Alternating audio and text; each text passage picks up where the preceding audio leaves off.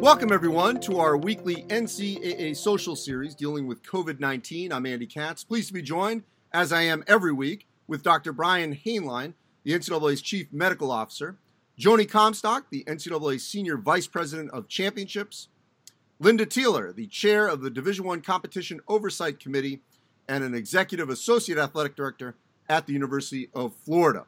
Uh, Joni, I want to start with you. We've heard a lot of talk, obviously, about football and men's and women's basketball being allowed on a voluntary basis to return to campus in the month of June. How close are we to other sports being allowed to get on campus in the summer and start talking about their fall competition? Hi, Andy. Well, yeah, thanks for the question and happy to be here. Um, we feel like, uh, all things considered, that we are really uh, positioned well and beginning to um, have everything take shape uh, with respect to letting the student athletes get underway again.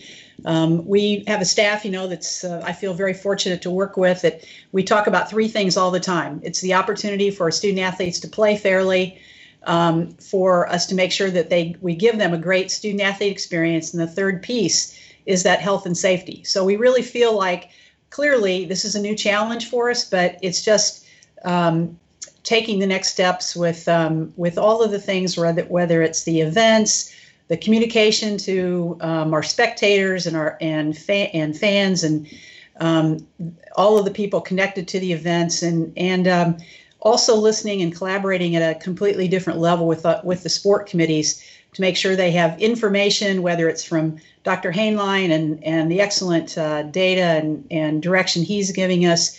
But, um, but our job is, again, is to provide those sport committees with um, really that information so they can make a decision and, and get us underway. But I think all things considered, again, that we're, that we're positioned to, to do that.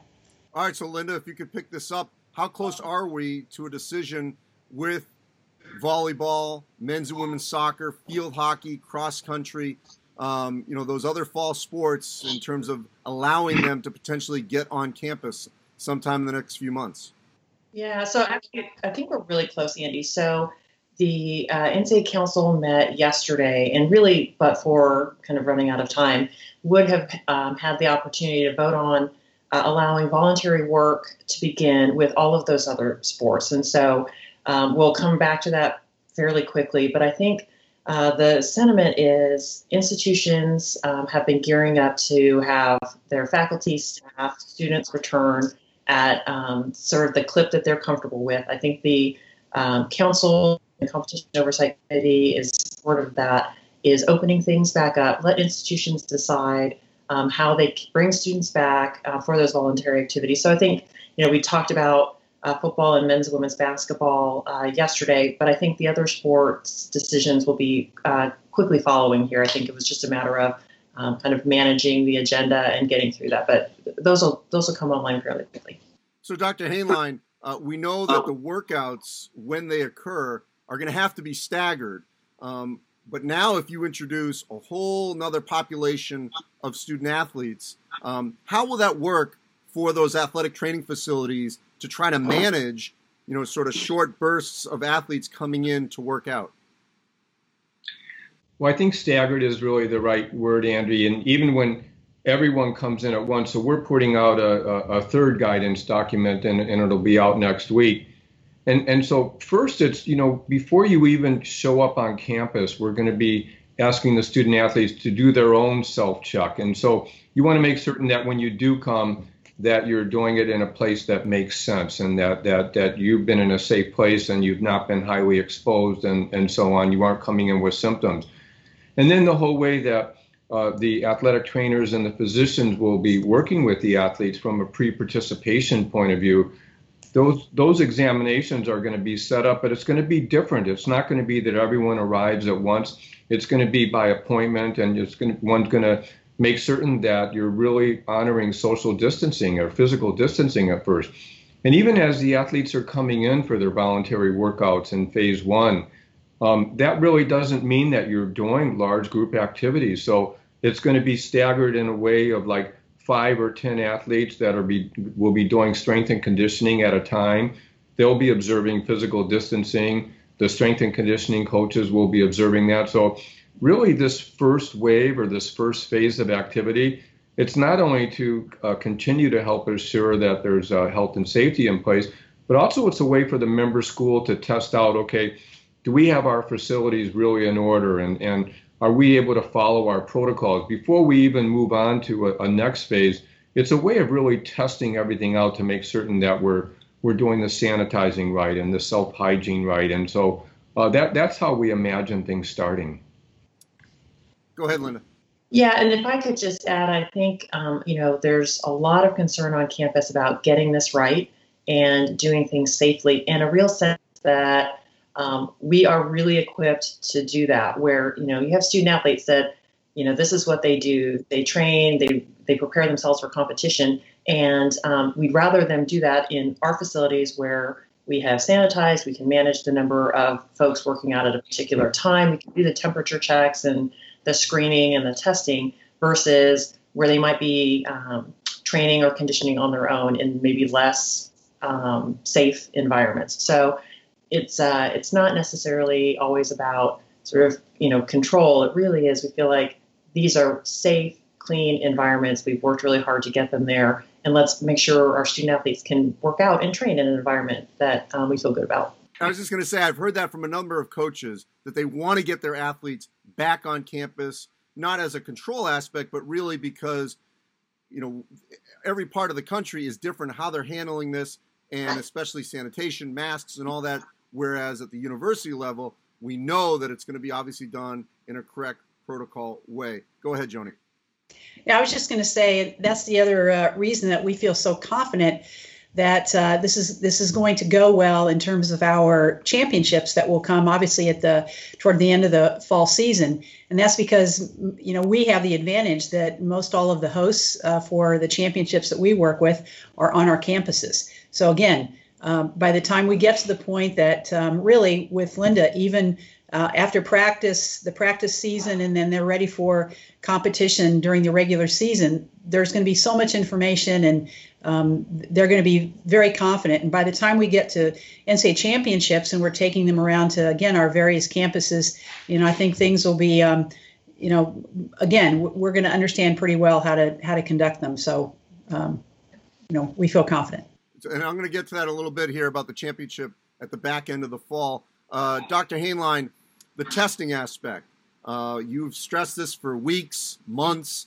Um, how confident are you that when these athletes get to campus, uh, the first wave and the second wave, that there will be adequate testing over the course of the summer before we even get to the fall and the rest of the student body? Well, so uh, I'll answer that, Andy. I just want to first go back to one thing that Linda said and amplify that point um, because there's another population of, of student athletes, those that we may consider higher risk.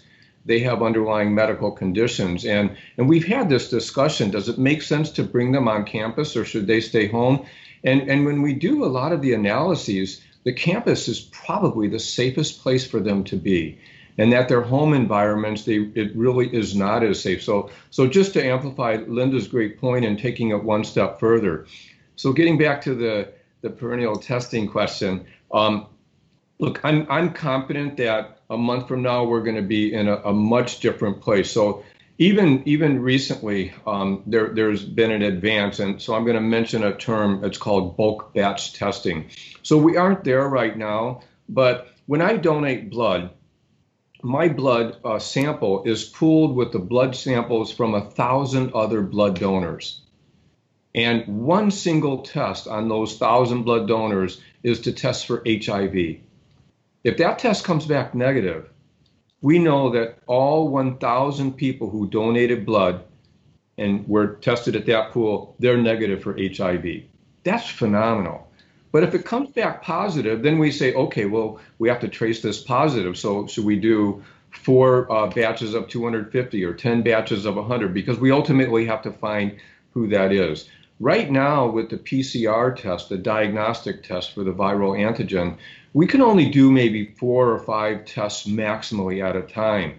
But a new technology came out recently uh, that bumped that up to close to 50. If that can be perfected, and then we can get to bulk batch testing beyond 50 to 100 or 500, it's a game changer. So it's going to mean that our ability to do surveillance screening will be radically enhanced. And so that's one thing we, we have to pay close attention to. The other is that uh, the FDA approved uh, last week, and, and I may have mentioned this because it was right on the cusp, but, but a new viral antigen uh, point of care test. So rather than looking for the nucleic acid uh, particles and, and, and amplifying that, this is looking at the viral protein. And there was a new point of care test, which means that it's really like being at a, a, a doctor's office. So you you go in and, and, and you think you have the flu, you take the test, and you get the results in, in five or 10 minutes. So that came back and, and originally was 80% positive, or uh, 80% sensitive.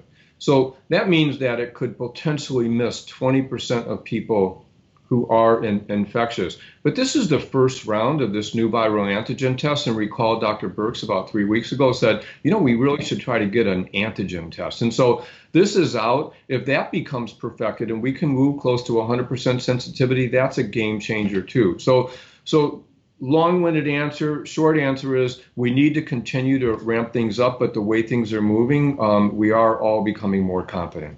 Uh, linda masks are there's no uniform national uh, law policy. I mean there's a suggestion obviously that masks should be worn in close contact. Um, a lot of debate obviously we've had on any kind of physical activity. Very difficult obviously to run with a mask. We've already seen some professional sports, the German soccer league, they're not wearing them while they're playing, but the people around the perimeter are. Um, how are you handling in the oversight committee for all these sports when different states and schools yeah. are in different states may have different policies for mask wearing for not just the athletes, but obviously all the people around them? Yeah.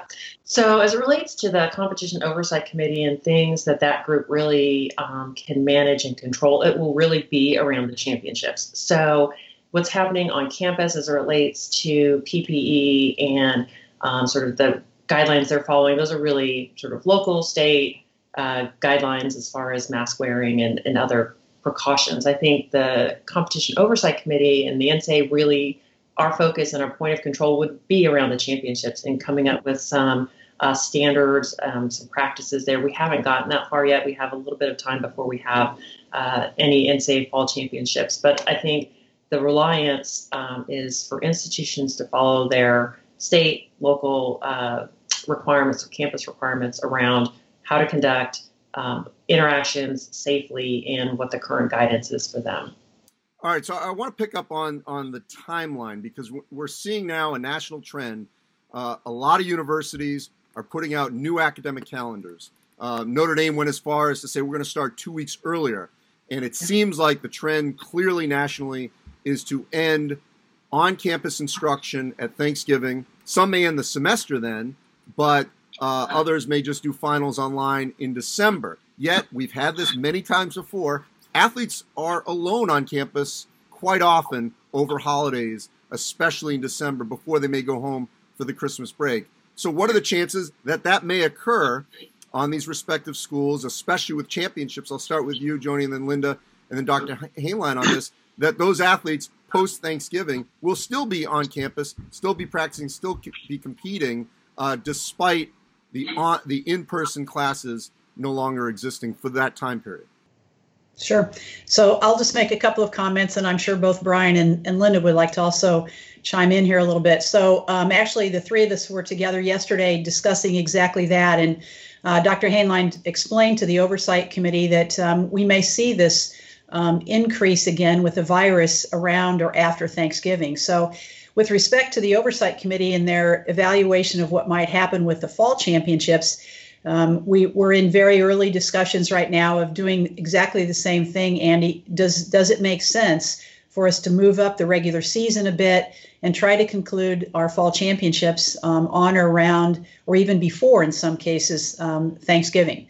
So we have some of them that currently, actually, we're very fortunate that they do have their schedule that will finish uh, that time frame. We have some really key um, championships for us: men's, women's soccer, and women's women's volleyball that in fact are in December. So, um, you know, you're right. They can stay on campus by themselves, but if we put those championships in that situation that um, we're trying to play them into December. I guess there's a possibility, if nothing else, that we might be doing that without spectators. And if we can, and and it makes sense, we'd certainly like to have a complete experience for uh, for the student athletes this fall. Linda. And I'll add to that. So it is an early part of this discussion. So we'll be soliciting feedback from conferences and other groups to get a sense of because we have to strike the right balance between um, regular season conference competition and the value of that competition and what that means for student athletes and the NCAA championship. We saw, you know, when we uh, unfortunately had to cancel winter and spring championships, that was significantly impactful for those student athletes. That was a big part of their experience. They felt um, a loss at not being able to participate. So, can we do something with these fall championships to avoid a situation where we would have similar loss um, for those student athletes? So, we're going to collect some information, see um, how conferences feel about maybe compressing their regular seasons, look at the structure of the NCAA championships to see what we can do. Um, really gather a lot of feedback because um, I'm sure as you know we keep having these conversations every day, you know a little bit more. We try to make the best decision based on the information we have to date. And so, um, can we get to a decision point that we feel good about that both honors conference competition, NCAA championship competition, and provides a really great experience for student athletes? You know, Dr. Hainline, look, we know um, I mean, guess what we we know what we don't know, which is we don't know for sure exactly when this spike may occur, and we don't know where we'll be in terms of treatment, how close to a vaccine, all those things. So, what is it about December first, November thirtieth, November 29th that you know seems to be this this I, you know this this deadline that you want to conclude by a, a championship before then? Well, it's it. There's. I wish we had an exact date, Andy. It's uh. So it's sort of based on on some modeling projections, and and so one model is that look, if we open up this country uh, way way too soon, and and there's a, a new wave of infections, well, that could hit us in August, and all of these conversations in the social series are for naught. So um, so we hope that won't happen, right? But the other uh, thought is that th- this virus is is likely to remain endemic. And, and so it's going to be around, and, and until we do have a, a vaccine or, or a highly effective treatment that neutralizes it, um, if that's not here in 2021 or even going through the summer of 2021, it's going to uh, spike up and down. And so one of the predicted spikes would be around when the flu season starts. So uh, that is November, December. So no one can say with certainty that's going to happen, but but certainly some of our uh, leading infectious disease ex- experts have said, well, that's a, a, a, possible and maybe even probable scenario. So you take that information, and, and so that's why some schools like uh, Notre Dame are making the decision to say, well, you know, let's keep our student athletes protected, and we'll then they'll go home and, and, and, and they'll continue to act responsibly. But you know, there's that question. You know, it's easier to keep a controlled environment at a university, like a small city. If you have the surveillance set up there, then then that's fine. But as soon as you really broadly open that up and, and, and people leave that community and then they come back, well, that's when when when uncertain things can happen.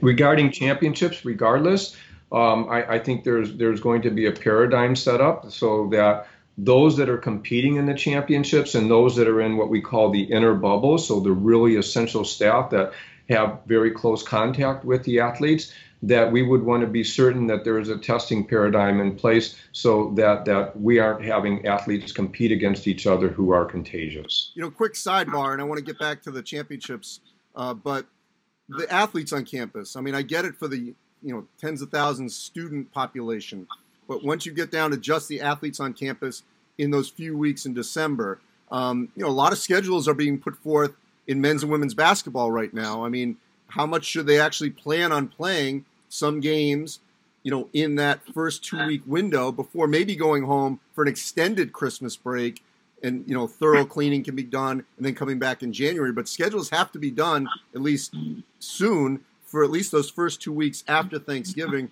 for some of those other sports that straddle two semesters. Well, that's why we have Linda and Joni to figure that out. um, look, it, you know, it's fluid. I'm going to uh, leave leave it to to to, to Linda uh, and and Joni, but th- this is these are part of our fluid discussions, Andy, because you're absolutely right. This is what we have to figure out. I think. Anyone want to comment on that before I have a championship question after that? But anyone want to comment on that?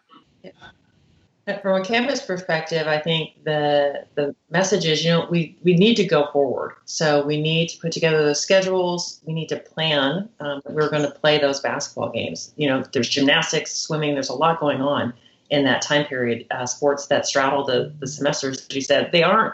Those sports, though, typically do not um, observe the break that we're talking about. So they would remain um, on campus, you know, or competing, but sort of in a um, sort of closed environment um, just among their team and the support staff. So I think the, the uh, what schools are doing right now is we're going to plan to play, and everyone understands you also need to be nimble. That may change in two weeks' time, and then we um, you know need to schedule in breaks. But um, I think everyone feels like decisions need to be made, and let's let's take a step forward, make those, and then just be ready to adjust if necessary.